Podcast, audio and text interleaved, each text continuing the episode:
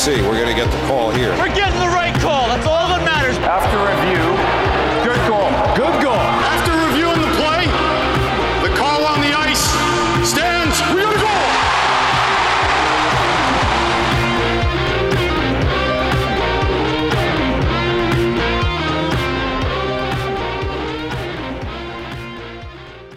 Welcome back to Under Review. I'm Greg. He's Steve. We're coming to you live today, Sunday, the May the 19th. Um, what's up, Steve? Hi, Greg. Um, I've been I've been doing all right. It's uh, I've been a bit sick the last couple of days, but I'm okay. Um, it's been a crazy week for Rangers, though. Uh, lots of news. Um, I think the biggest news is uh, JD joining the organization again. Yeah, um, I know a lot of a lot of fans are pumped up about it. Um, I think I think fans are pumped up because of JD's personality and I guess um, I mean yeah he he's he's helped St. Louis, he's helped Columbus, so there's there's some good stuff there. Mhm. Um, you know, familiar face makes sense. He had an out clause with Columbus, comes here. All right, I mean, kind of kind of is what it is. I, I think um, he, here's what I'll say. At the end of the day, this is Jeff Gorton is running this ship. Um, so he's spearheading this entire process. He's the one that's going to be doing this rebuild. He's the one who's been doing this rebuild. So, um, not to say that JD isn't going to have any influence, but I think um, I think a good organization understands that let the GM do the job, and the president is just more of overseeing processes. Um, I think he's going to have a hand in you know possibly rebuilding Hartford because that's a complete fucking shit show. Um, but as far as like Jeff's job in terms of what players we sign and who we draft. I mean, like I don't I don't see JD having much influence there. Maybe I'm crazy for thinking that, but I think that's the way good organizations run is you you hire the right general manager and you let him and his scouts do what they do best. Yeah, and um, I think there there's there's a misconception about what JD is coming over to do because there are some organizations that have one person for both jobs, both president and general manager. Uh, but yeah, JD will only be the president. He will not be the general manager, and that'll still be Jeff Gorton, and it's still it's still his plan that he's carrying out. Um, Exactly.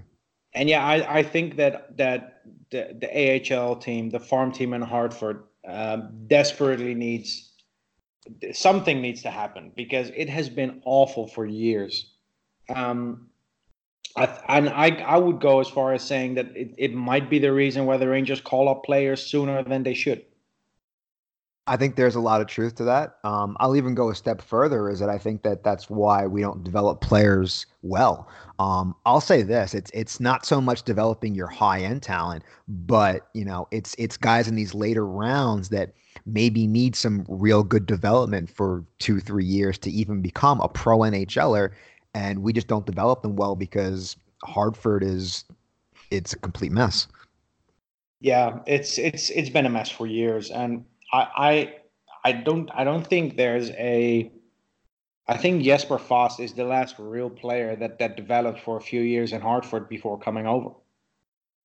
Yeah, that's that's and that and that's alarming. That's alarming, especially when you um when that's the only player you could think of that is you know deep in the organization that got developed. Um Yeah. so of the yeah, players I- that are I currently still on the team, yeah, it's it's it's it's not a good look. And no, no, no. if if what you want to create in in Hartford is a winning culture. I know it's not all about winning, but by creating a winning culture, it's much easier for players to um to adjust, and especially with the number of European prospects they are drafting the last couple of years, and some of them are coming over this summer and next summer. You need to have a solid foundation for these young kids to come in and not and not fall through the ice, so to speak. I Uh, actually completely agree with that. I think the winning culture part is is actually really underrated here. Um, in terms of from the the Hartford base, I mean, you got to realize like these these kids in Hartford know nothing but losing, um, and everything is a complete disaster. Whereas you go look at uh, Toronto with the Marlies, you go look at like um, um Tampa Bay, um, with their AHL team. Um, I, I know think- getting a few other good ones too, but I mean, like Yeah. they just develop a, a, a, a good culture of, of competitive hockey. Yep. Yeah, and, and I think the Carolina affiliate, the Charlotte Checkers, have, have had some good seasons as well. And Right, And- that's another good one. Good and you see some young players coming through their ranks who um, just feel comfortable because it, it, it feels like they go from they, they don't go from one system to another. It's it's the same system, you know. It's the same basics, and and I think that's what needs to change most. And is John Davidson the right guy? I, I don't know. Uh, honestly, I haven't really followed him in St. Louis or Columbus.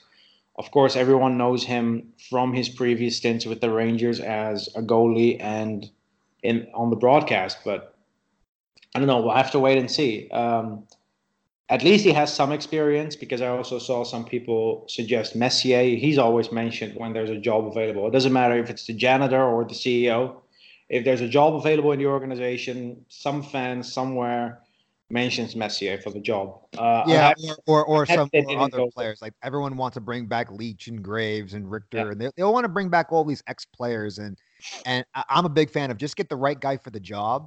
Um, and also I'm not also a big fan of taking a lot of of icons of the sport and and putting them in charge because at the end of the day, you know, if let's just hypothetically say Messier was the president or the GM or, or something or the coach, right? Like at some point, those guys get fired or let go or they go somewhere else. And it's like, I don't want my icons ruined in some sense. So, you know, I, I just don't like, I don't like that feeling of that. So I'd rather hire outside. That's why I like, you know, Gorton and Quinn and all these other ideas because if it doesn't work out, or even if it does work out and we move on to a different theory at some point or, or, or different ideas, you feel comfortable with it because there's no attachment to it. Mm. Yeah, and um, yeah, I, I agree there as well because it might tarnish their reputation that they've built up through the years. And and uh, Gretzky was a head coach in Arizona, and it's the perfect example of a good player not necessarily being a good coach or general manager or some guy in the management uh, on the management side of things. Um, Yeah, I think people just assume that because you're great at one thing, you're great at everything. Yeah, there's there's actually in the Netherlands where I grew up, um, which is big on football, what you guys call soccer. Um, there's this one guy who once uh, uh, phrased it in a in a in, in a funny but actually accurate way. Um, a good horse doesn't make a good jockey, and he was referring to some um, some legendary players who who never really turn out to be good coaches, and the best coaches in the world were always I'm not saying mediocre players, uh, but there were always players who had to work a little bit harder to get to where they where they ended up.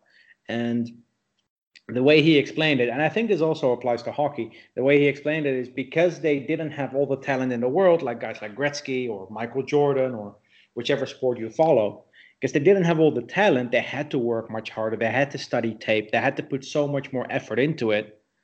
So by doing that, it's easier for them to relate to the players on their team who also have to go through that. And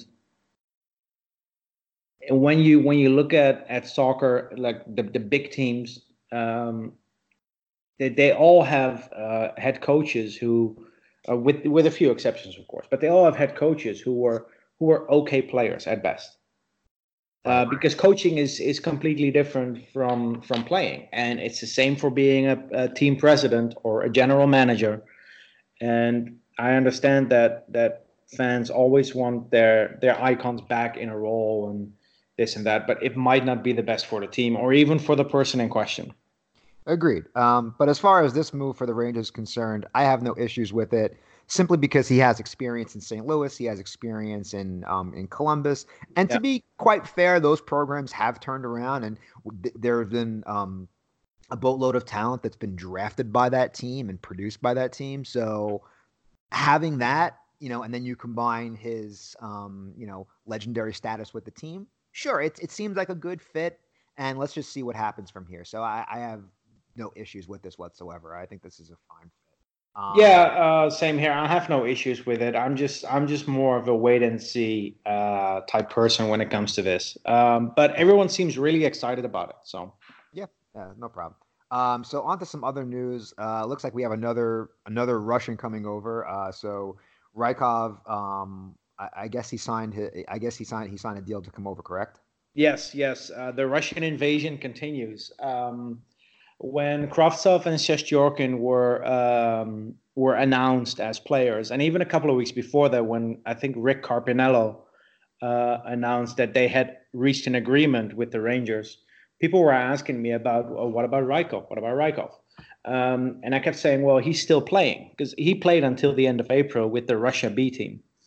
Uh, so his season ended much later than Kravtsov and Shestyorkin, and because of that, he was not in a position to negotiate a new deal. Because even though the um, the other teams didn't um, release Kravtsov and Shestyorkin from their contracts to retain their KHL rights, they did give them permission to negotiate with the Rangers. Um, when Rykov finished the tournament in St. Petersburg at the end of April, um, that was, I think, the 29th or the 28th of April. So it was only two days before his contract expired. That's when basically the negotiations started with the Rangers at the earliest. So I'm not, I'm not surprised that it took them uh, a good two weeks to come to an agreement. Uh, but I'm excited to see this guy on the on the Rangers, and uh, well, if he can make it, of course. But first prospect camp and then preseason and see where it goes. He does have a European assignment clause, which means he can activate it if he wants to and, and go back to uh, to Europe to finish the season there. Um, and then after the season, he would come back for his second year of his entry level contract. So if he goes back to Russia, it doesn't mean that his contract is terminated.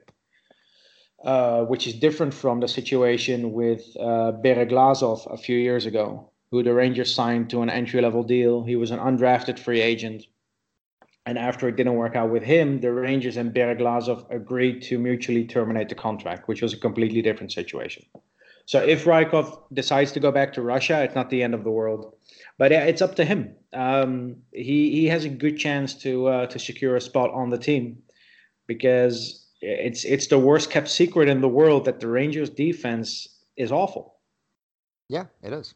Um, this that's this actually leads me to my next question. Um, so now that he's here, I mean, just just just think about this for a second. So, so speaking of organizational depth, um, we've got you know Libor Hajek, we've got you know Rykov now, you got Lindgren, you got Nils Lundkvist, um, we got K'Andre Miller, Nico Gross. Um, you know, the, trying to think of missing a few players top of my head. Sean Day is still in the system. Um, Joey Keane. Now we got Adam Fox. Um, I don't know if you still want to throw in John Gilmore into the mix. Oh, really? Um, but but there are some Europeans that you that you're that you're missing. But Uh, okay, go ahead. Throw them at me. I'm, um, yeah, like Reunanen, uh, Charlene, uh, Ragnarsson. well, I'm, ta- I'm I'm saying guy. Well, right. Uh, ex- exactly. So um, even if we're just talking about guys that are that are, and then we talk about the guys that are here too. So we've still got Fred, we still got Fredrik Claesson, right? Still have him. Um, DeAngelo, Pionk, Shaddy, Skjei, Smith, Staal. I just feel like, you, you know, all those guys. I mean, like just those guys alone, plus all the kids you have. There's, I mean, I think it's, I think it's. Am I crazy to think that at least two players on this blue line are going to be moved? Something's got to give. Um, I mean, Claesson, DeAngelo, and Pionk are all restricted free agents. Will they will they move them? Maybe. Um, Yeah, maybe. Um, I mean, in the AHL, you have at the moment Lindgren, Keane, Crawley, Day, uh, Darren Raddysh. Um, I think Rob O'Gara is gone. I think John Gilmore is gone as well. He might go to a different team. Uh, yeah, I don't think. I, I think he's. I think he's gone too. Actually. Yeah. Um, I, I don't think they will extend Chris uh, Bigras, who they got in the Ryan Graves trade. Um, I think they are just replacing the, the the defensive prospects that they know will not cut it by prospects that that may actually cut it. Right. So let let's say, for example, I mean, I think we're we're pretty much all on board with Adam Fox to have a roster spot. Yes. Okay, great. So then that means for sure that one of these six defensemen that are currently on the roster are going to be gone. Has to be. Yes. It's not gonna. I don't. I don't think we're going to run with seven defensemen again. I really don't. I, I, I don't. Mm, well, seven, seven, of course, not eight. No, I'm talking. I, I mean, I'm sorry. I meant eight defensemen. Sorry. Yeah. Um, yeah, I mean, I think it. Do they do they give Freddie Claesson a, a qualifying offer to retain his rights? Probably, and then maybe trade him for a late round pick. Um, and then it's between DeAngelo and Pionk. And as much as I love DeAngelo, and we've had this conversation before, I think they will keep Pionk over DeAngelo because of the um, because of how they are off the ice. Because it is so important to to fit in with the organization. And I think for some reason, DeAngelo, for everything he does on the ice, he just doesn't really fit in as a person. I, I actually can see that. I actually I don't think that's a bad take. I think that's totally possible. They can they can trade him. Um and also we're forgetting that, you know, Libor Hajek came up, looked pretty decent, so maybe they actually give him a realistic shot. Maybe maybe Rykov actually makes the team. Yeah, could be. I mean, like that's what I'm saying. Like, and, that, and those are two other guys you got to think of too. So, h- is it impossible to think that we move at least two guys? No, I don't think so. I, I think, I think two players. I think two guys out of Claesson, DeAngelo, Pionk, Shattenkirk, Skjei, Smith, and Staal are going to be gone. Un unless they uh, decide to play Brandon Smith as a forward all season long. Oh, don't that, that would be a terrible idea. Uh, I'm not. I'm not saying. I'd rather, I'd rather, I'd rather bury his con. I'd rather bury him in Hartford. Yeah, but um, I think Brandon Smith. Brandon Smith doesn't really have a future on this team, um, and in in a way, I wish it was 2021 already, because Staal, Shattenkirk, and Smith all come off the books that summer, unless they are traded or bought out before that. Well, that's why I actually think that I think Gorton might try to expedite this process by moving some of these guys, um, knowing that he he might lose the trade, but what he's gaining is the, is the roster spots, if that makes sense. Yeah, You know, he's I don't think he's looking to trade some of these guys for value. I think he's looking to trade them to free up space so that uh, you know if other people feel like they can compete and win a spot, which I think makes sense. I mean, you if I understand keeping keeping some veteran presence on this on this blue line, um, but I also think that if you have too much of that, then you, what what are you doing? You're giving you know Adam Fox third pair minutes. You're giving you know Tony DeAngelo third pair minutes. I I, I just don't see the. I don't think that's going to gr- grow these kids. I think he, I think they need more ice time than that. Yeah, um, and that's that's the thing. They, have to do some things. like I said, something's got to give. You have all these. You have Fox and Rykov coming in now. Um, something, someone has to has to be sacrificed to to make room for these two. Um, but I wouldn't be surprised if Rykov goes back to Russia for a year. No, that wouldn't surprise me. But but even still, and then you throw just even just even just Fox and maybe Libor Hajek into the mix. Because I don't think I don't think it's unrealistic that Libor Hajek can win a mm-hmm. spot. He looked pretty good when he in, in, in his little in his little yeah, he looked good in he looked good in preseason. And then mm-hmm. when he got called up, he looked pretty good too. He just he looked trash in Hartford. And does that really, you know, shock you uh, with how bad Hartford is? So no. Well, I think Libor Hajek is the perfect example of why Hartford is not the uh, the right way to judge players. Because the, the moment he came up to the NHL, he was a completely different player, full of confidence. He made good plays, and although it was a small sample size, has to be said, but still, um, it- when, when you look at the left side, it's it's Marc Staal, Brady Skjei, and then apparently Libor Hajek unless Yeah. they keep Freddie Claesson. But do they keep a 26 year old journeyman on defense when they can give that spot to one of their young kids? I hope not. I'd rather give it to a young kid and just and just and just go with it and just roll. And speaking of, this brings me to my next um my next uh talking point too. When we're talking about how we're going to build this team. So there's been a, some rumblings, um, and some of it was from Rick Carpiniello, who um, is pretty tuned into the team, and I, I actually like a lot of his stuff. I if you guys don't subscribe to the Athletic, um, I recommend you do. I actually like Rick Carpiniello from from a writer standpoint. I know um, there's been I know some people like to get on him, but I think he writes. I think his I think his writing is really good. I actually like some of the stuff he does. So um, he's pretty tuned in with the team. So uh, there's, I mean, I'm a fan of him to, to, to be completely honest. Um, but having said that, he, he mentioned some point about how the Rangers are going to be make a splash and they're going to be big time buyers in this upcoming season, this upcoming uh, um, summer, I should say. So it leads me to this question because who are the players? Now, he said that Panarin is going to go to Florida. He doesn't think Panarin's coming here. And he thinks Carlson is out of possibility or they're not in the, that Karlsson's not part of this mix. Mm. So now it leads me to a question of, well, what the heck is he talking about? Is he talking about Matt Duchene? Is he talking about, um, you know, Jeff Skinner. like I just this now this is where I start to get worried about the organization because this is almost let's make a splash for splash sakes because we didn't make the playoffs last year and we need to bring in a guy to look good.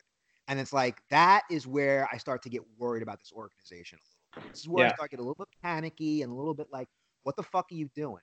Like, you know, and I don't know, is this where pressure, you know, Jeff Gorton is getting pressure from the the guys above, like saying, "Hey, we got to make playoffs next year. Like, we can't we can't fuck around. We already rebuild it now." It's, and Yeah. he's just like, maybe Jeff is more in the in the in the the process of if we get the right free agent, fine, but I'm not sacrificing that for anything.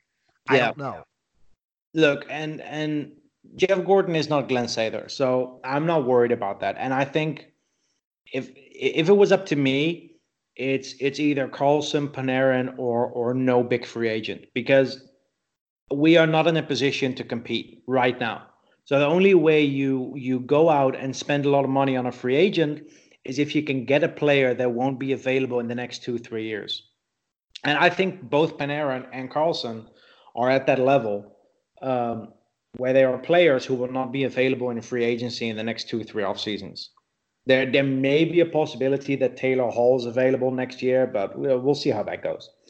Um, so if if those two are not available, if Panarin and Karlsson are not going to the Rangers, um, I would use that cap space in a more creative way. Use it as an asset.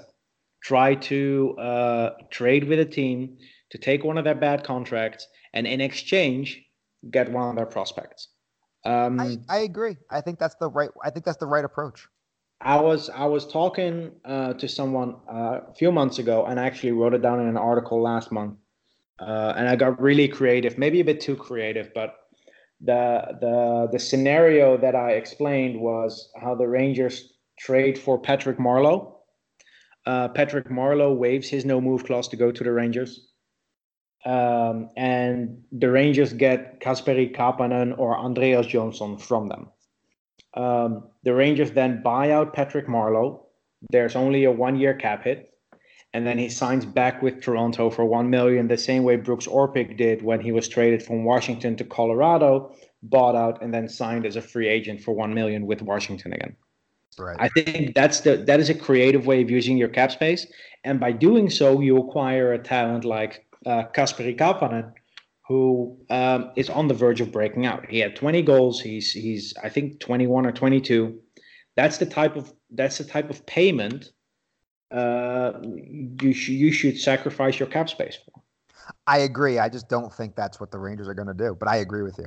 I don't think that's what they're going to do. I think I, I honestly, you know, I, I don't know um, how. I know Rick Carpiniello is pretty tuned in. Um, I don't know if he's speculating what they're going to do based on past performance of what the Rangers have done, or this is inside inf- inside information that he has that the Rangers are going to make a splash. And it's not going to be those two guys because if that's really what it is, I am so fucking petrified because I just know that that that that that reeks of like let's give Duchene an eight year uh, a seven year deal. Yeah, I don't I think will- that's going to happen. Ah, do. I will be so upset if they give Duchene a seven year deal or they give Jeff Skinner a six seven year deal. Not that these guys are not bad. Mm. I mean, or not not you know not that these guys aren't good or you know or whatever. But the thing is, is that if if you're looking to rebuild, now let's say the Rangers were a playoff team last year, and maybe they got knocked out in the first or second round, and maybe they needed one more winger to put them over the top.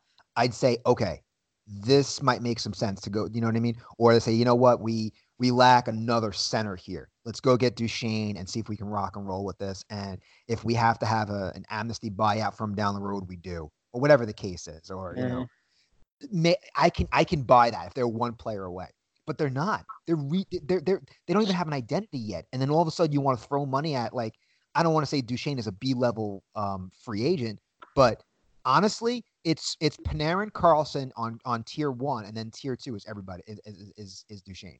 It's basically like the draft. You have Hughes and Kakko first, and then everyone else.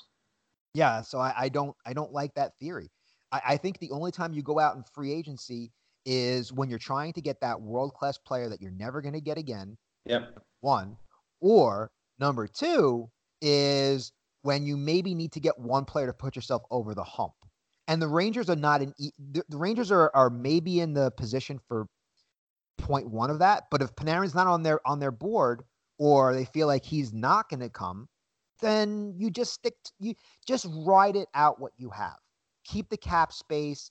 Maybe a team comes to you later on in the year and says, "We can't afford to keep this guy," and you want to take him on. I mean, I'd rather have that cap flexibility as a muscle than kill it just for killing it.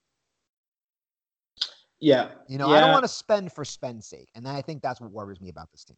Yeah, but I think I think the reason Ranger fans are worried is because that's what the Rangers have been doing for the last decades. They always go after the after the free agent guys. You know, they always go after the guys, and they always you know they always get them like two three years too late. They always get them when they are 33 or 34, never when they are 29, Yeah. or even when they are 27. It just doesn't happen. Um, if you go through the last 15, 20 years, uh, you can make a list of 20 players that the Rangers should not have signed. Um, even even in, in the 80s and the 90s, it was it was the same thing every time. Uh, I think now having Jeff Gorton, who has done this before in Boston, we have someone who actually understands how to build a team in the salary cap era.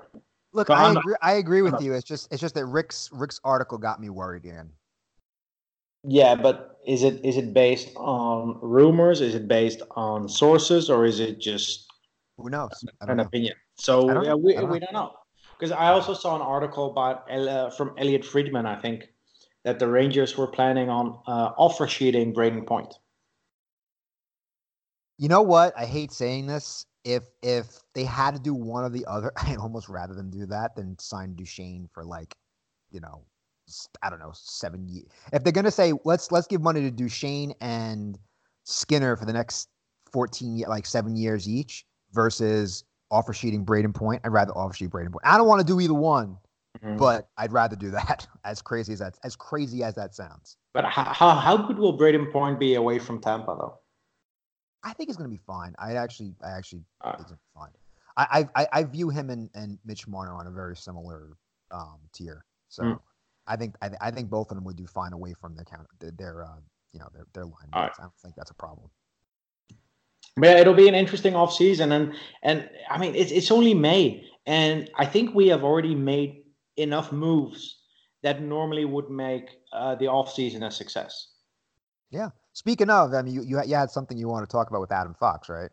Oh yeah, um, uh, Adam Fox, of course, was traded uh, from Carolina to the Rangers last month, um, and people were people were curious or, or surprised that that Carolina actually traded him while they were still playing, while their season was still in full swing. And I started thinking about it. Why did Carolina trade him so early? Why didn't they just wait for their postseason to finish? Because you don't really see teams that are active in the playoffs making trades. Um, Yeah, that's super rare. and then I I sort of threw out a theory in a conversation with someone, and it, it just it, it it it looks like there there is some substance to it now. I think maybe the Rangers acquired him earlier to sign him so he could be added to the national team at the World Championships because the Rangers assistant general manager Chris Drury is the general manager of Team USA. Yeah, makes sense. Um, it, it probably is the same price it would have been next month, but I think I think that might be the reason because a player like Adam Fox is not going to play in the uh, World Championships without a contract. Um, so yeah, that's that's that's an interesting thing to think about. But yeah, uh, that's actually a very good point. I I, I think that's uh, probably something I don't think anyone's I don't know I don't know if anyone's discussed it, but I've I've haven't heard much on that that, that theory. But yeah, that that that could possibly be. I think that's possible. I think that's uh, I think that's. I mean, it makes sense to me, especially if he wants to play in the uh, you know in the World Championships this summer. So it made sense. Yeah, and players don't really play in the World Championships unless they have a contract because they don't want to risk injuries before negotiations going into the off season. Um, that that's why guys like Patrick Laine and Mikko Rantanen aren't playing. Right. So speaking speaking of the World Championships, let's talk about some Ranger players that are in the World Championships. Anyone that's um, that you've seen that that you want to chat about that stood out to you? Um, not really, actually. I think I think Kreider has been okay. I think I think Brady Skjei has been all right. Um, Filip Chytil with the Czech Republic has been on and off. Uh, Lundqvist has basically been Lundqvist um, from like five years ago when he plays for Sweden. He's he seems very focused again. Uh, Georgiev is now the backup goalie now that Vasilevskiy is uh, is getting the games. Right. Um, I think Adam Fox is is the most interesting Ranger to follow now in the tournament. Yeah, I think that's probably true. Um, I'll say this: I think, I think Adam Fox has had actually a very good tournament. Um, what surprised me um, is his his his play on both ends of the ice. I thought I thought he's been good everywhere. Um, has he had some shifts where he hasn't looked good? Sure. Has he had um, shifts where he's looked good, yeah, way more than shifts he's looked bad. Actually, he's he's probably looked good. I don't know, you know, 70, 80 percent of the time I've watched him. I mean, um, especially in his own zone, he's had, he's had some nice plays. Um, and then moving the puck up ice, and you know whether that's um, whether that's carrying the puck or whether that is you know that that that outlet pass um, all of that's just looked good and i think that's going to be really good for the rangers because that's something that we actually do pretty pretty pretty poorly at um, I think we want more defensemen to be able to handle the puck and carry it through the neutral zone and, and start and start to push the pace a little bit more. So, um, and that's a huge skill set of Adam Fox's. And I really didn't understand it too well until I started watching him play in the World Juniors. I mean, not the World the, the World Championships this summer. And kids, kid can move the puck. I think that's uh, I think that's something that I, you know, like I said, we all knew that. I think watching him do it, um, at this level is kind of even more interesting. And I like the fact that he, he's had some pairings with guys like Quinn Hughes. He's had pairings with uh, Brady Skjei. Um, he's had, um, you know, pairings with, uh, who, I think, I'm trying to think who else he got paired with. I think it's mostly those two and um, trying to miss someone else. But like, you know, he, he's, he's looked good. I think he's, I think actually, if I had to say one Ranger I've been not maybe not impressed with, but the one guy that stood out a little bit is, is Adam Fox's play. He, he okay. really is. He's been really good. Um, yeah, I mean, from what I've seen, he is uh, he's he's a very interesting prospect, and and he's he's showing a lot of things that the Rangers desperately need, in my opinion. Yeah, I I think that's to- I think that's totally a fair take. Um, as far as any of the other Ranger players, um, you know, I think um, actually I'll, I'll, say this. I think Brady Skjei um, has been pretty good. Um, maybe even better than what I thought. You know, he, uh, he would show at this in the World Championships. Um, and I think sometimes when we look at this Ranger team, we get caught up in how bad the overall team is. And Brady Skjei has had an up and down year last year. He's had, you know, it's been a roller coaster of a season. And he's played better in the World Championships than he has played for you know for, for the Rangers in terms of being consistent. So um, it, it's ama- it's amazing when you take you take Brady Skjei, you take him off the the U you know the, the the Ranger roster, he looks really good. Adam Fox, I mean, he hasn't played for the Rangers yet, but on this world on on, on this World Championships this summer has looked pretty good.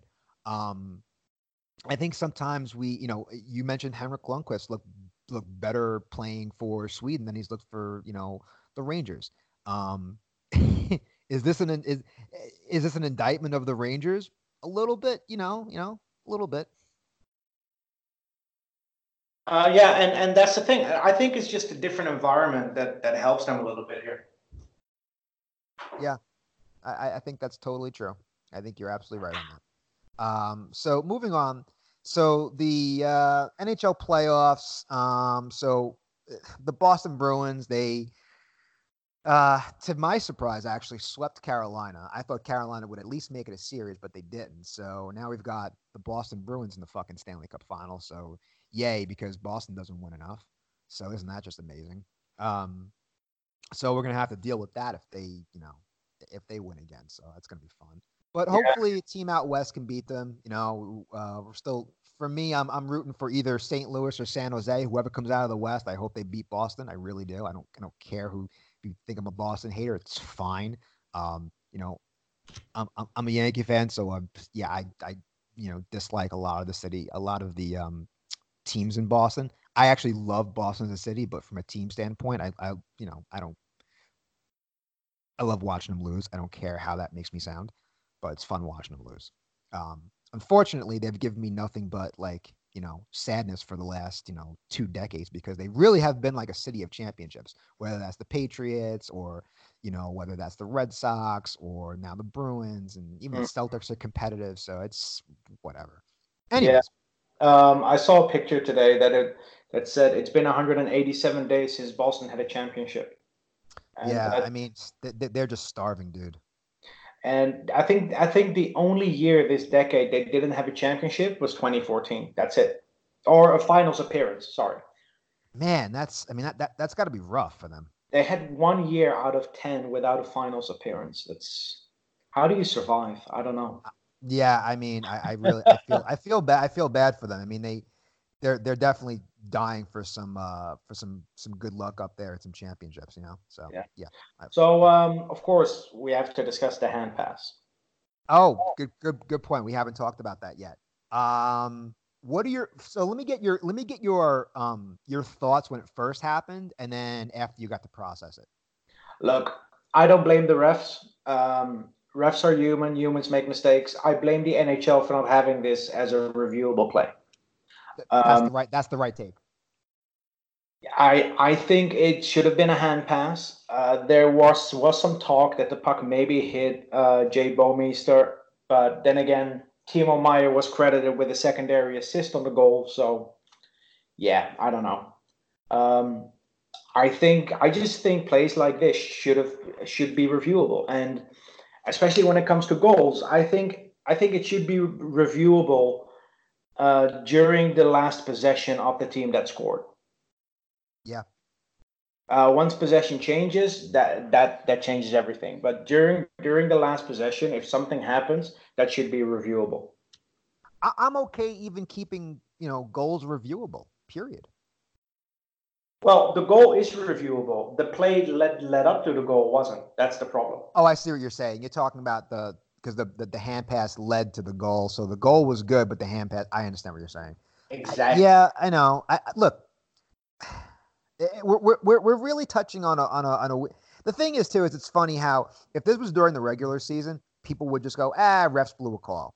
Now you get to the playoffs, stakes are higher. Everyone expects everything to be perfect, and it's like it's not exactly how it is either. It's still the same refs, and you know they Yeah, make the, sa- the same refs that the, the same refs that are fucking up in December and January are fucking up now. So what are you complaining? What are you what are you upset about? Yeah. Um, but yeah, I mean, they're human. Um, like I said, I don't blame the refs. I blame the rules. Yeah, I'm I'm more on that on that tangent as well. Um, do I think it sucks? Yes. Did um did St. Louis get fucked? Yeah, they got fucked. I mean, like saying they didn't is is absolutely is is, is not true because they did get screwed.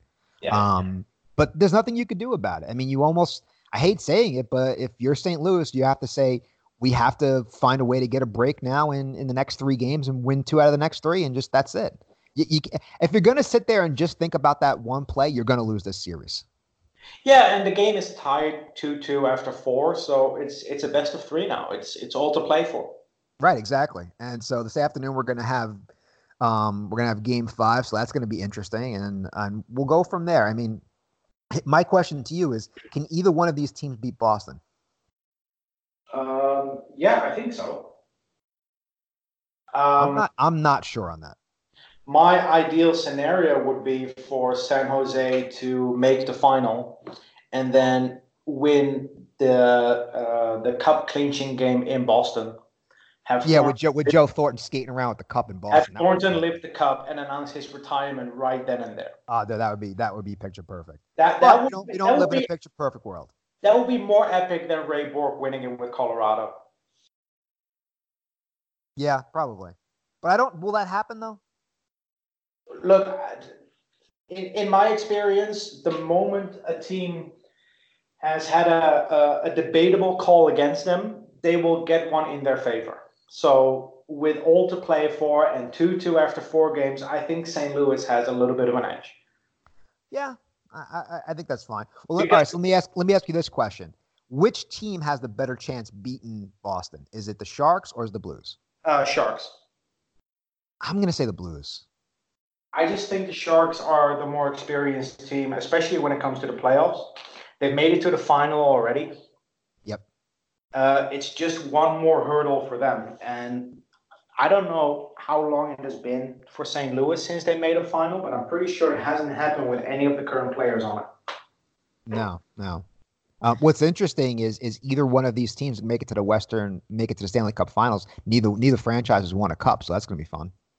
And that's that's always fun. Seeing new Yeah. teams in the cup is always interesting. Yep. I actually think if you if you polled NHL fans, I think most fans are probably going to be pulling for the we- the the Western Western Conference team just out of pure they've never won. It's not Boston. You know, I, I think they're going to be the I think they're going to be the fan favorite, so to speak. So that's going to be interesting to watch. I just I think for me it's it's it comes down to the I just you know what it is. I know it's not. I just don't trust Jones. I really really don't. That bothered me. I could just see I could see Jones in like a game in Boston and just get just get tattooed and then just and then everything just comes crumbling down.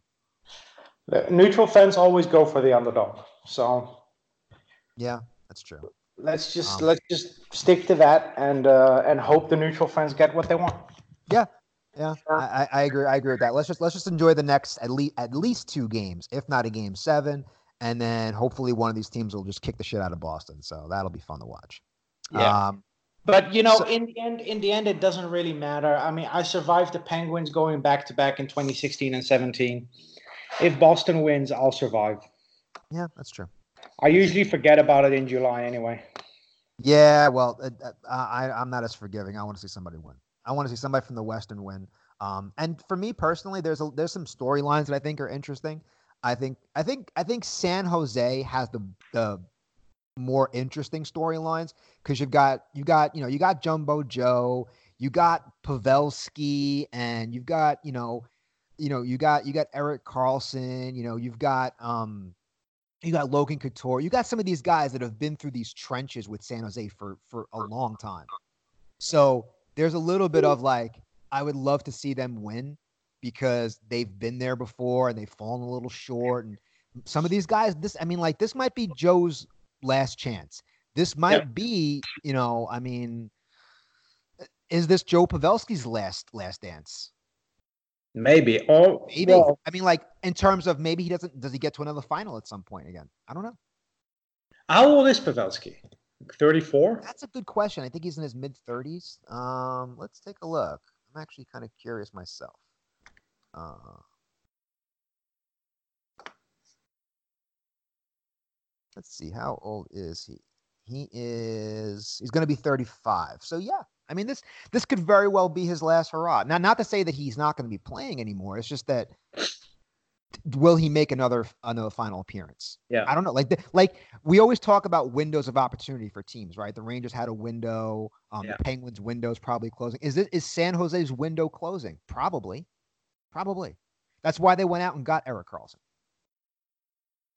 It's the reason why they did that. They know their window is short. They know that this is, might be their last chance. So there's there's definitely that to be said for it. Um, from a storyline point of view, if if San Jose does pull this off and they make it to the finals and win a cup, it's going to be great storylines.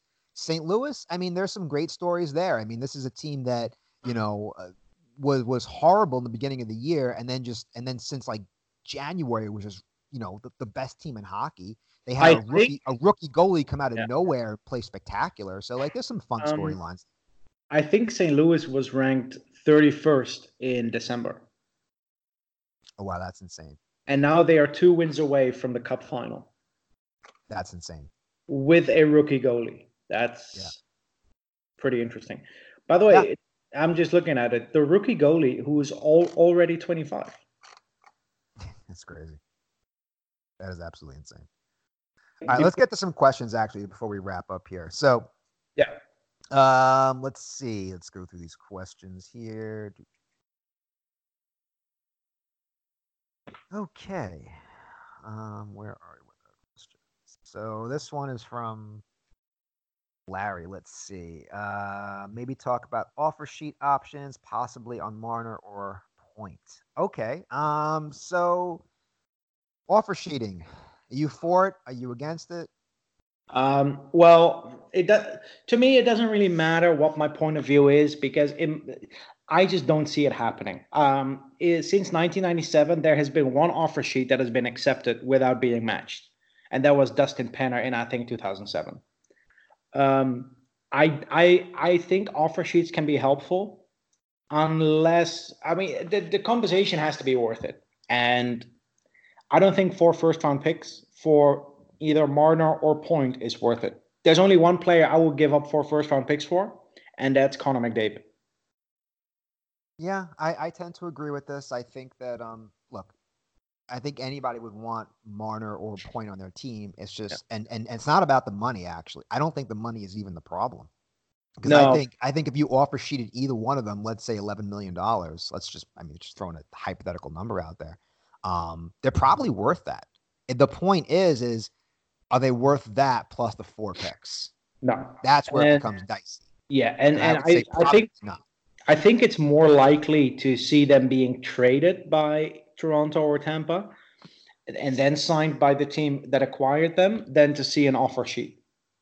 Maybe, maybe, or just try to keep try to keep the salary low until they hit UFA, and hopefully maybe they their number. I don't know. I mean, just Look, hold on to them as long as you can. That's that's another option, especially for Toronto. It's an option with Marner because I don't think Marner has. Uh, I don't think Marner's arbitration eligible.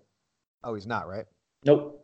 Okay, so I mean, you could just you could try to just keep him on the cheap for as long as possible, and just So hopefully, can- hopefully you you know, hopefully you just you you you last it out and you win a cup before he gets a big contract. Maybe you just you know, and you're just trying to play the timeline. And the same goes for Brayden Point. He's not arbitration eligible, so they don't hold any leverage, and that's that does change um, the perspective a little bit. Um, and yeah, the teams can just offer them a one or two year deal and just you know postpone the issue for next to next year or the year after. Yeah. So just to get back to the, you know, so I think how, how I'm looking at this is I'm not saying that I do I think offer sheeting could happen? I think it could happen. Um, I don't think it's about the money anymore. I think it's just because we've they've made the compensation um, so so egregiously crazy. And on top of that, I think today GMs are getting a little more savvy about their value of of their picks, especially first round picks. That when you combine the money plus four t- first four first rounders, it just makes it very difficult. I'll say this: say it was two first rounders.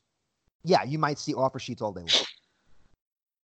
Yeah, and and the thing is the the tiers of compensation below the four uh, the four first round picks are not really interesting enough for players because those type of players can be either signed in free agency anyway. Exactly. Exactly. So they and they just made that that that top tier so outrageous that no one's going to want to do it. Yeah.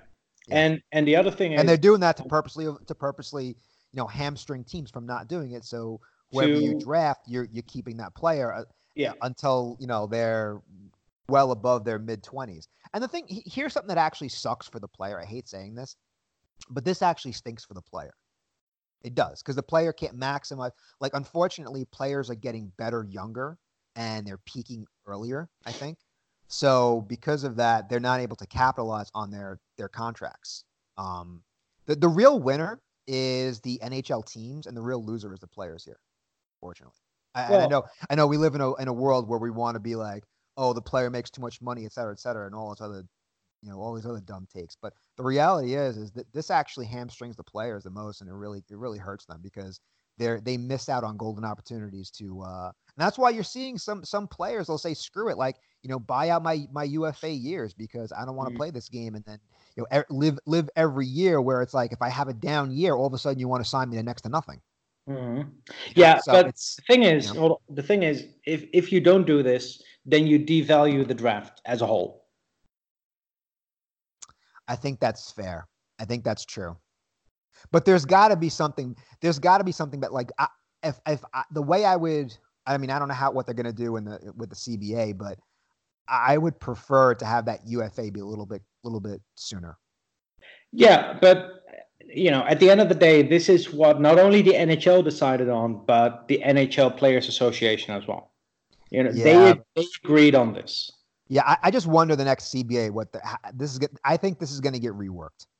Maybe, but for now, it is what it is, and players just need to live with the fact that they were drafted by a team. If they don't like it, they can go play in Europe. Yeah, that's that's that's that's fair. You know, Okay, next question. Uh, this is by Darko. It says, uh, if Rykov isn't ready and potentially spends a year in the A, do you see him um, going back to the KHL? If he does not make the team out of camp, does that spell the end for Smith? I'll let you. if he does make the team out of camp, does that spell the end for Smith? Yeah, sorry. If he does make the team, sorry. Um, look, I, it, it, what I said earlier, uh, it's up to him. Uh, the the position is up for grabs, and he has every opportunity this offseason to uh, to earn a spot on the team. If he does, even even if he doesn't, I think Brendan Smith's days as a Ranger are over. I don't think we see Brendan Smith next season in a Rangers jersey. Um, Oof. Um, I I would love that. I just don't see that being realistic. I'm just not sure if it's a buyout, if it's a trade, or if it's being demoted to Hartford. But I don't see him on the Rangers next season. Yeah, I mean, I, you know, Hockey Stat Minor mentioned that before too about just burying him in Hartford, and I'm not against that. I just, um, I, I, I think I, I, I know I'm, I know I sound crazy, and fine, Mika, you could think I'm nuts, but I think there's a team that would take him. I'm sorry, I think there's a team that would take Brendan Smith and say, sure, you know, even if you sell, even if you give him to us at, I don't know, like forty cents on the dollar, and you got to eat a couple of bucks, I think there's someone that would take him. Well, with, with some retained salary, you can probably get rid of him. Yeah. Yeah. And there's only two years left on his deal, so it's not it's not it's not Lucic bad. Right. So instead Um, of burying him, just eat a couple of bucks, and maybe you get maybe you get something out of it. That could be possible. And like I said, I, I don't know which of the three it's going to be. I just don't see him on the Rangers next season. Um, I think, and I think that's fair. I think Rykov, um, if he goes down to the AHL, I think he, he he might wait for like two three months. But if he's not back in the NHL by uh, by November, he'll probably finish the season in uh, in Europe. So Uh, basically, it's it's either NHL or bust. Yeah, and and like I said, it doesn't terminate his contract. It just it just means that the first year of his entry level contract he will spend in Russia. Yeah, I think that's fine. I have no problem. and I think I think that's that's best for all parties involved in this case if he doesn't crack the lineup because he will get his signing bonus and he gets to play in Russia for more salary than the AHL because that's just there's there's no there's no denying that the AHL when it comes to salary is probably seventh or eighth in the world. Um, I think it's I think it's on par with the Austrian league. Um, but yeah, if he goes back to Russia, he'll just come back in 2020 and try again, like Kristian Vesalainen did for the Winnipeg Jets. He signed his entry level contract, uh, was demoted to uh, the AHL, decided to activate his clause, and went to Jokerit in Helsinki to finish the season in the KHL. And when the KHL season was over, he came back to Winnipeg, and and that's it. That's I think I think it's a a, a great solution in this case. Yeah, but I- I doesn't do- I me at all. I do expect him to make the team because our defense is just shit. Well, then, then if that's the case, then it goes back to what we were talking about earlier. Then we're going to see a, a not just one guy off this team that's moved. It's got to be two. So it's let's just say Brendan Smith is the most likely candidate, even in a even in a even in a um if we're going to bury him in Hartford, then you're probably going to see one of Claesson, you know, DeAngelo, Pionk, Shattenkirk, Staal. I don't think I don't think they're going to trade Brady Brady Skjei. I mean, No. they just they, li- they literally just signed him. He's 25. He's he's 25 years old. Uh, it just makes no sense. But I could see you know DeAngelo, Pionk, Shattenkirk, or Staal being guys that could be.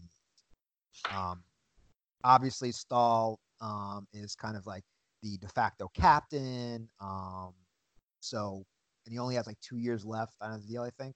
So, likelihood of him being moved with his no trade clause, not that likely. So, From an organizational standpoint, I don't see him being traded because yeah, I think he's actually, and I, I'm, He's- he's, worth probably more to them, even just hanging out, hanging around the team than whatever he Yes. returns. So, they'll probably just just keep him and deal with it. Um, so that really leaves us with th- three players. If you want to put in put Claesson into the mix, um, it's DeAngelo, Pionk, and Shattenkirk. yeah, I, I think One one of DeAngelo, going to be gone. one of DeAngelo or Pionk will be gone this summer. I think. I think that's fair. I think I, I don't think they're going to keep both DeAngelo and Pionk. Now, I think I think I actually think that I, I know this sounds crazy too. I think Pionk actually gets the better return. Yes, but just just because I think there are teams that, as talented as DeAngelo is, I think that if if Gorton calls them up and says, "Okay, we're going to give you Tony DeAngelo," they're going to say, "Wait a second, this is like what his fourth or fifth team. What's the you know what I mean? What's the issue here?" At Yeah. some point, like he, he can't stick on a team. Like they're going to be like, "Well, what the heck is going on here?" Um, yeah, because uh, first it was Tampa, then it was Arizona, now it's the Rangers. He'll be on team number four if he's traded this summer. Yeah. So I think there's that's a red flag for some GMs. And you're and every time you keep trading him, it's just you're you're you're you're losing less on the dollar, Yeah. unfortunately. So um I think that's a little bit of a red flag. I think Tony DeAngelo and he had a great year. So it's not about it's not about his performance on the ice. Let's just get that get that straight. If we're just talking about strictly on ice performance, Tony DeAngelo all day long will, will get a much much better package return than Neil Pionk ever will Yeah. because it's not about on ice performance. It's just about what another another GM might get a little, you know, they're gonna look at the whatever the off the ice stuff is, and they're gonna be like, mm, I don't know if I want that. You're gonna have to, you know, we're not gonna give you a lot for that. So just his value comes down a little bit. Whereas Neil Pionk, there might be some GMs out there that just think think the world of him. And I hate saying it. They just might be like, oh yeah, we'll take him. And I don't know. Look, here's the thing Neil Pionk is a good character guy. He may not be the best defenseman on the ice, but I mean, he was called up to the national team for last year's World Championship as a rookie. Um, uh, he's he he has only been in the league basically for one full season, because la- last year he had 28, and technically, if you've played 26 or more games, the next season doesn't count as a rookie season but I think 26 or 28, it's it's too close. So this was his first full season in the NHL. Well, Um, yeah, and it was and it was Tony, Tony DeAngelo's real first season, right? Yeah, about it. and And Tony Ne- DeAngelo looked just much better. I just I don't know. I, Yeah, I think and- I need I, I for me to keep Pionk over DeAngelo, you're gonna have to sell me more on like more than okay, well it's his first full year because it was Tony DeAngelo's first full year and he he skated circles around. yes, but fans are not going to accept the explanation that he's a better guy in the organization because fans don't care. Yeah, I agree. Organizations do. And Well, then if I- that if, if that's the case, then it then then if it if it's up to me, then I trade both of them. I've spoken about about this to you before, where I said, you know, compare this to a normal office, where Marc Staal is the old guy that has been working there for 20 years, who doesn't know how the new system works, but everyone likes him because he's that old guy who's been there for so many years. And Neil Pionk is the guy who who doesn't really do anything, but when he comes in in the morning, he brings a coffee for his manager, and his manager likes him. And Neil Pionk is, uh, and Anthony DeAngelo is the guy who gets everything done, but he's a bit, he has, he has a cocky attitude about it. Yeah. That's that's how you should see this. It's a business, and fans don't want to hear it, but that's how, in my opinion, that's how the organizations look at this. It's not just about what a player does on the ice, which is why at the end of the month with the upcoming draft, the combine is so important. It's it's not about how many push-ups you can do; it's about the interviews. Yeah, no, I I totally get that. I do. Um, I guess just for me, it's it's it's just infuriating because I think that the organization they might like Neil Pionk better as a team guy. His, I just think that, um, I mean, his uh, just DeAngelo has. A, now I get it. DeAngelo has a better talent, but he's not the team guy. But if that's for me, I, I deal both of them then, and I do. I keep Shat. I keep. I just let. I let. I ride out Shat, Kevin Shattenkirk's contract. I deal both DeAngelo and Pionk, and then just bring up more kids. It's fine. I don't think that's going to happen. I think one of the. I think one of them is going to stay. I just. I hope it's. I hope. I hope DeAngelo stays, and I hope Pionk is gone. I just. I think I'm probably going to be wrong. Yeah, I think it's going to be the other way around, but we'll see. Uh, again, it's going to be an interesting off season. Last thing I want to say about Rykov, though, quickly before we move on to the to the next question, if he doesn't manage to secure a, t- a spot on the team in the next two seasons, fans should not be upset when he goes back to Russia. No, that would make sense to me. Because that just means he wasn't good enough for the NHL. It'll mean that I'm wrong, and I'll admit it. But if he cannot crack the team in the next two seasons, then it's just it's a it's a swing and a miss. It is what it is. It happens. Yep. It's not the end of the world, and we'll try again with a different prospect. Yeah, you're totally right. All right, now next question by James. It says, um, uh, "What are we gonna do with picks 49 and 58?" So those are our the second, second round picks. Yeah, it's it's really difficult to project players in that range, but um, I, still think the Rangers will go with forwards because they they they are desperately needing forwards in their uh, in their prospect pool. Um, and I think the the one guy that I would love is Patrick Puistola, who's from Finland.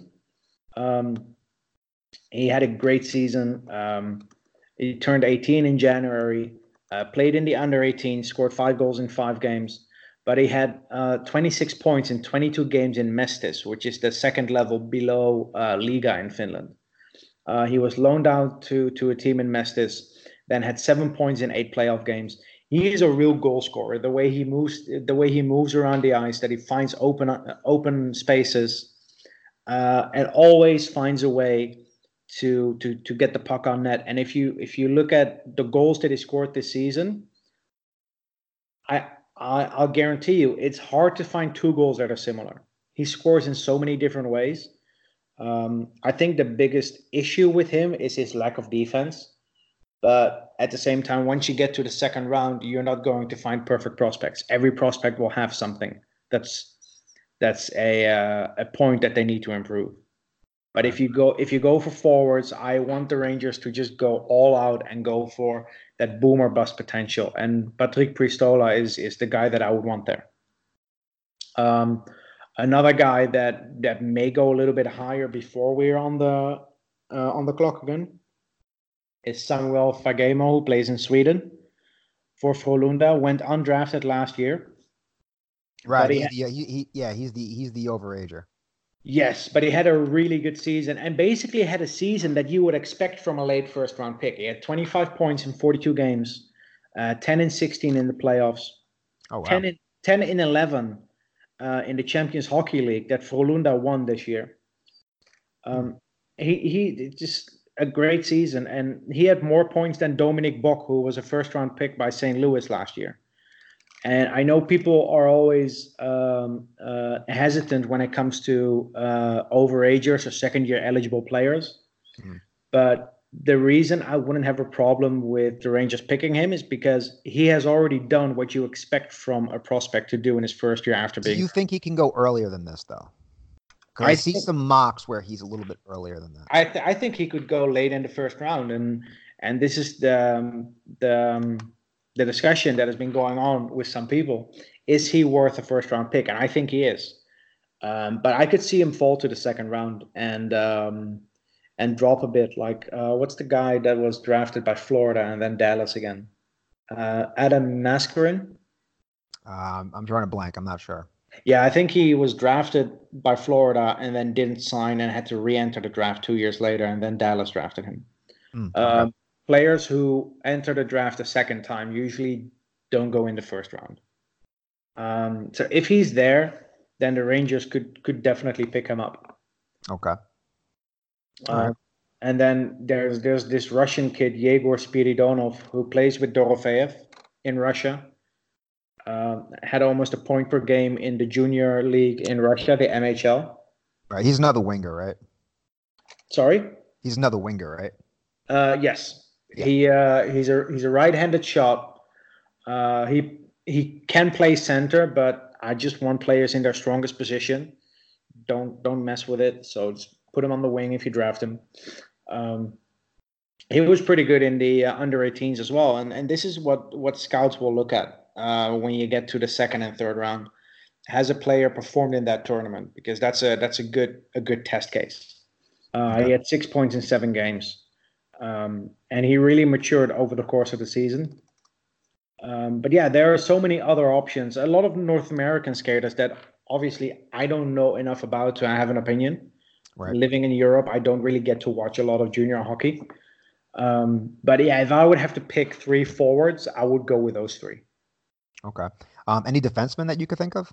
Um, there are two in Finland that um that I'm intrigued by: Anttoni Honka and Mikko Kokkonen. Um, Well, I think Honk is probably. I mean, he's probably going to win the first round, right? Uh, maybe. Uh, it wouldn't be the first time that a, that a defenseman drops. Um, once once you get to uh, tenth and fifteenth, it's a crapshoot. Um, it's these rankings are fun to uh, you know to look at and to and to track. But at the end of the day, if you if you take those rankings and on draft day check how many picks they got right, I think the number is like five. Gotcha. Okay. Um, and these rankings are based on what journalists think, not what professional scouts think. And I know that Bob McKenzie has some sources, some actual NHL scouts who feed him some information, but NHL teams don't don't give them their lists. Got it. Um, yeah, makes sense. but yeah, I I don't think they go with a defenseman. They we we went we went over this. They have so many defensemen already. Do you really need another one? I mean, I I, I understand. I, I I think there are some defensemen that there are some defensemen in this draft that I think the Rangers could be enticed taking, whether that's with the Winnipeg pick or even if that person is around in the second round. Um, I'll give you an example, like um, like that the German kid, uh, Maurice uh, Seider, I think his name is right. Hmm? I mean, why I, I could totally see the Rangers picking him at, at, at twenty or No, no, but that's fine. maybe for what That, that's fine. At 20, that's fine. But we're talking about this the, the latter part of the second round here. Oh, I see what you're saying. Well, and and and, and Maurice is probably not going to drop that far. So, No. yeah, okay, fair. That's fair enough. That's fair enough. Although the coolest thing about Mikko Kokkonen is the logo of the team he plays for. Um, he plays for Jukurit, which is not to be confused with Jokerit. Uh, but their logo is like this really mean-looking Viking with a big mustache. It's it's really awesome. If people have a chance to to look it up, it's Jukurit. They play in Liiga. It's probably one of my favorite logos in hockey. You know, you know what? Like may, maybe before. I mean, you know, I think we're gonna maybe we'll try to get Drew back on our show um, sometime soon because he loves talking about a lot of these prospects. And you know, since you've got that, you know, you watch a lot of these uh, a lot of these kids in Europe. That should be a, a fun conversation. So um, I'm glad someone brought up the the second round picks because I think that you know um, there's a couple of um, prospect guys I like bringing on. So maybe we'll bring those guys on. We'll have some fun conversation about like first round, second round, even deeper, some some serious sleepers that we like, things like that. So Yeah. um, so stay tuned for that stuff. Um, moving on to the next question here. So Andrew Owens asked, uh, with the JD, with the hiring of JD, do you think the Rangers interviewed others or was he their number one target? Um, so I'll take a stab at that. I think he was. I I think. I think in theory, they would have probably liked Yzerman, but He was um, never really available though. E- exactly. So once that was out there, it was whatever. Then it was just a whatever. Um, I also think, and I, and I, and don't take this the wrong way, I think the president's job is a little overrated. Um, I don't think he's as responsible for things as people think. It's more of you know general processes and things like that. It's more like, are we doing things properly? Is everything organized? Do we have our right contacts? You know, it's it's the things are in place. You have your general managers, you have your your, your scouting team, you've got your general manager for your you know um, your lower leagues. You got your your European scouts. You got your North American scouts. Um, you've got your you know your head coach. You've got your assistant coaches in place. Well, hopefully, I mean, we'll see what happens with Lindy Ruff. But the, at the end of the day, Jeff Gorton is really driving this bus for this team. Um, Yeah. That's the purpose of a general manager. And you said before, sometimes that role gets um, combined at, at, with certain organizations, but I think a properly run organization has that um, that separation there, where the per, the general manager, you know, has you know um, true ownership uh, of the role, and, and he gets to own that that that role. So um, he's got complete you know autonomy with what he wants to do, and I think Jeff has that. So that's why I'm not that concerned with who they hire, so to speak. So if they want to hire a familiar face like JD, and just knowing that he's a he's a good face to have, and that he has good contacts in hockey. So if you wanted to, if we wanted to, let's say for whatever reason we turn out and say we want Scott Stevens as our assistant coach on this team, uh, I think having JD and, and his contacts is a, is a is a good resource for that. So we can Mm. maybe get an interview for that.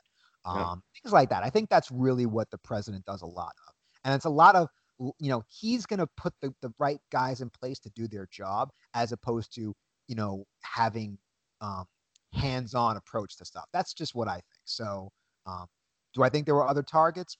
I don't think so. I think that once jd you know once it was known that jd was going to be leaving columbus it was just like all right he's he's the right hire here.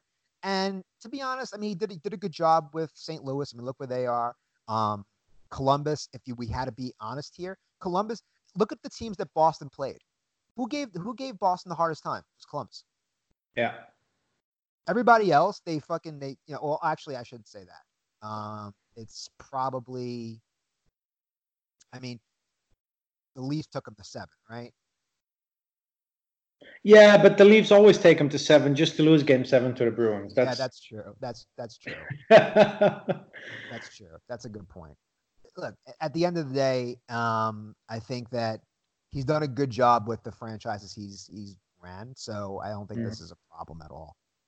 No, I, I don't think it's a problem either. I just think if, if um, I think after Yzerman was no longer available, I think JD was their number one target. But I think the reason Yzerman wasn't interested in the Rangers is because he had both uh, positions in Tampa, and I think he now has the same in Detroit, where he has both the, the GM and the president's responsibilities. Yep, completely agree with that. But yeah, we'll see what happens with JD. It's uh, it's fun to have him back in the organization. Yeah, exactly. And everybody loves love him. Yeah, Um, look, at the end of the day, everybody loves JD. If you don't love JD, I don't know what's wrong with you. The guy, the, the guy is a, fun, fun-loving guy. Um, now I don't know. I mean, he he might be an older guy. Maybe he, uh, maybe he's not. Maybe he's not like some of the, you know, one of the newer guys that has uh, some more modern takes on hockey. Maybe that's that's true, and you know, it is what it is. But at the end of the day, you know, a- as long as he's, as long as we have, uh, you know, the agreement that this is Jeff Gorton's job and he has autonomy, then I'm not worried about anything. So Yeah. let's just let's just move on. Um, Ivan Yu has a question here. I think this is the last one for the day. Um, I think this is the last question. Is it? Let's see. Nope, we have a couple more questions actually. Sorry. Um, so one from Keith Volp. It says, um, as much as I hate even thinking thinking this, with the success of the other two goalies, is the writing on the wall. Goodbye, Lundqvist. Um, so I'll say this: is the writing on the wall goodbye, Lundqvist? I mean, the guy is almost. He's, I mean, he's he's pushing forty guys. We've been getting close to that moment for the last few years. Yeah, I mean, like, look, there's there, you're gonna be hard pressed to find a Lundqvist lover more than me. I got, I, I, I, I do. I love the guy. Um, but I mean, like, he's at the end of his career now. Do I hope that you know he rides the bench at some point at the end of his career and we can win him a cup? Sure. Do I think that's wishful thinking? Sometimes. Um, do I think that it, there's a part of me that hopes he can go to another team to win a cup for that for that reason only? Yes but that would be something that only I would I would be comfortable with if that's what he wants. Yeah. Um, so for me, it's uh, the writing on the wall. I think the writing's been on the wall for a long time. I don't think it has anything to do with Georgiev. I don't think it has anything to do with uh, Shesterkin. I think it's the fact that he's been the leader on this team for a decade and a half. Yeah, I um, mean, he's been on the team for 14 years now, since 2005 when he came over, and he's he's like you said, he's he's getting close to 40. Uh, he's not the goalie he once was. He's still a really good goalie, but you reach a point where you just have to move on. And yeah, I'm pretty sure a lot of fans would love to see Lundqvist on the team for another five years. I just don't see it happening. I don't see the Rangers trading him either because he has a no move clause that he probably won't waive. But um, I think um, the demise of Lundqvist, as some uh, might like to call it, uh, doesn't have anything to do with Shesterkin or Georgiev. That's those are those are two separate things. Um, one of one goalie was going to replace him one one way or another. Yep, I, I agree with that.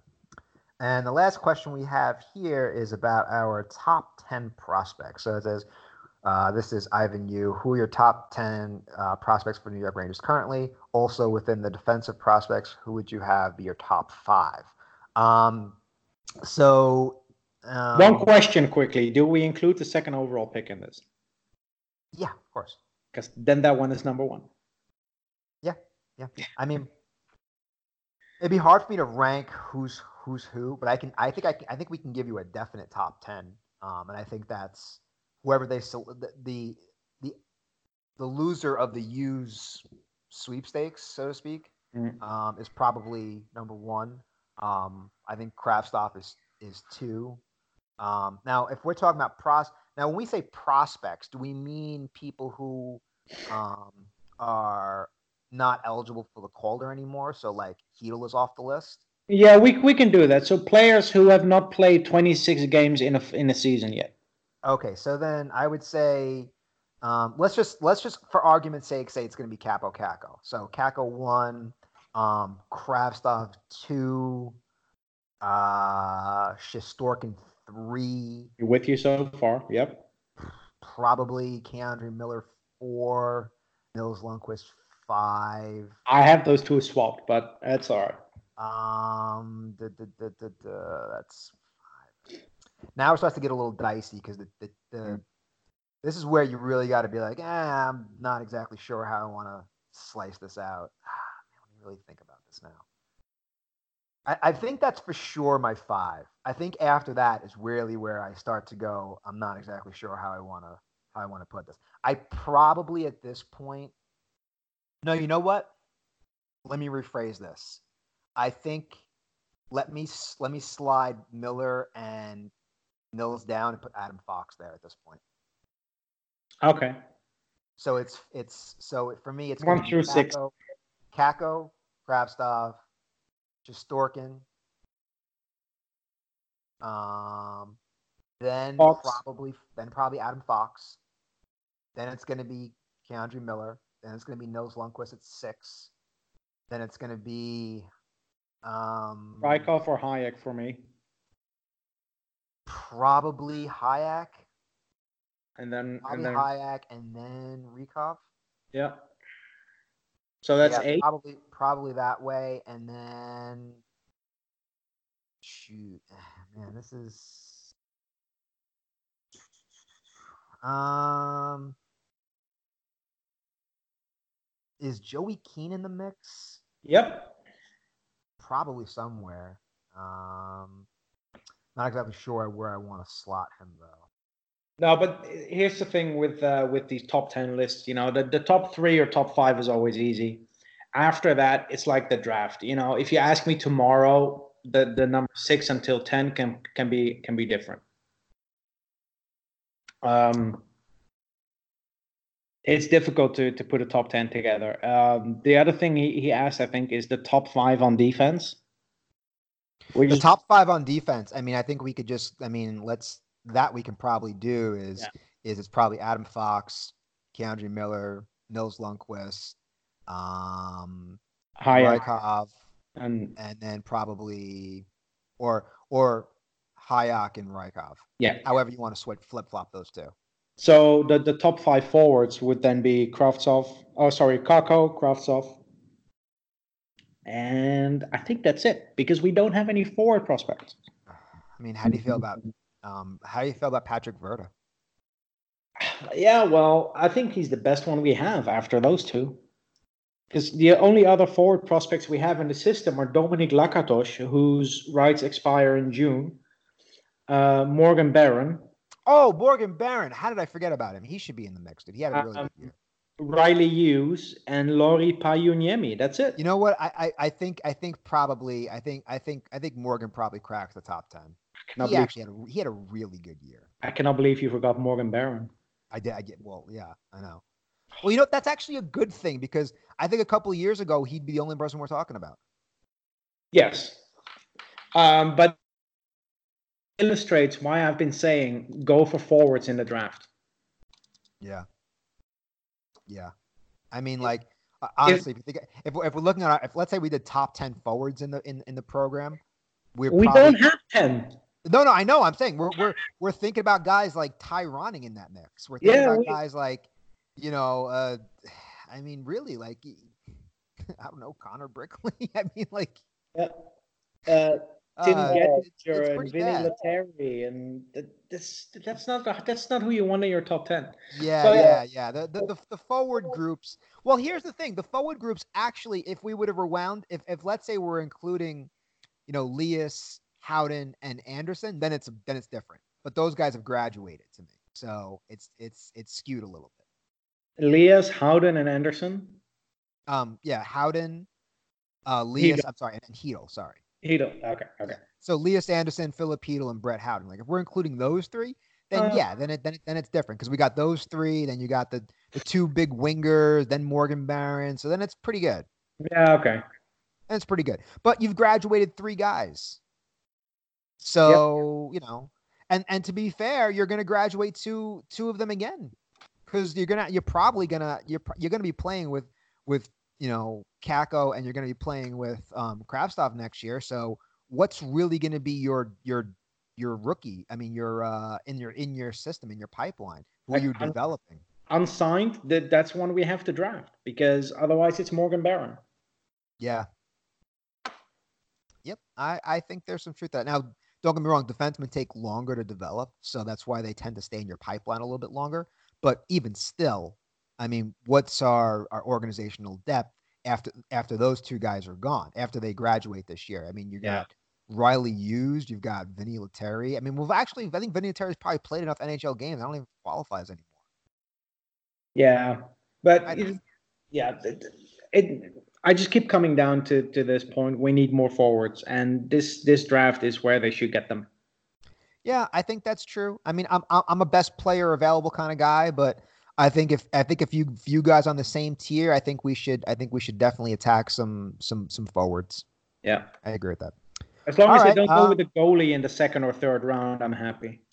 Uh, uh, the only the only excuse I will give for taking a goalie in the second round because we don't have a pick till like we said the like forty something, right? Forty-eight. Right.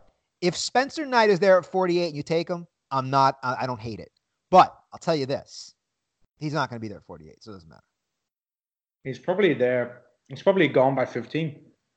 I don't know if he's gone by 15, but he's gone before the end of the first round. So it's I can see a team like Florida take him, and they're they're at like thirteen. really. That- Yeah. Well, I mean, they do need a goalie. Bad. But then again, goalies goalies take four or five years. Look at Lundqvist. Look at Shesterkin. It took them five years from the day that they were drafted until the day that they uh, joined the NHL team. It was five years. Yeah, that's a good point.